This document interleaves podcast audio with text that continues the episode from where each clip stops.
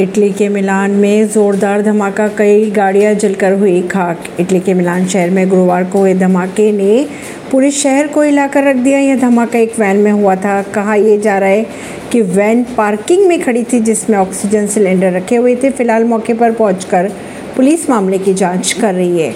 गाड़ियों में लगी आग के कारण काफ़ी दूर से काला धुआँ दिखाई देता रहा। बताया ये जा रहा है कि धमाका पार्किंग में खड़ी वैन में हुआ। इस धमाके में पाँच गाड़ियों के बुरी तरह से क्षतिग्रस्त होने की खबरें सामने आ रही है। कहा यह भी जा रहा है कि जिस वैन में धमाका हुआ, उसमें ऑक्सीजन सिलेंडर्स रखे हुए थे। इस कारण से ही पहले हुए छोटे से धमाके ने बड़ा रूप ले लिया। घटना में एक शख्स बुरी तरह से घायल बताया जा रहा है। घटना के बाद एहतियात के तौर पर पुलिस ने आसपास की इमारतों को खाली कराने का काम शुरू कर दिया है। अमेरिका के नेशविल में भी हुआ धमाका। इससे पहले 2020 की अगर बात करें तो अमेरिका के नेशविल शहर में भी एक वीरान सड़क पर विस्फोट हुआ था। ऐसी ही खबरों को जानने के लिए जुड़े रहिए जनता से रिश्ता पॉडकास्ट से। प्रवीण दिल्ली से।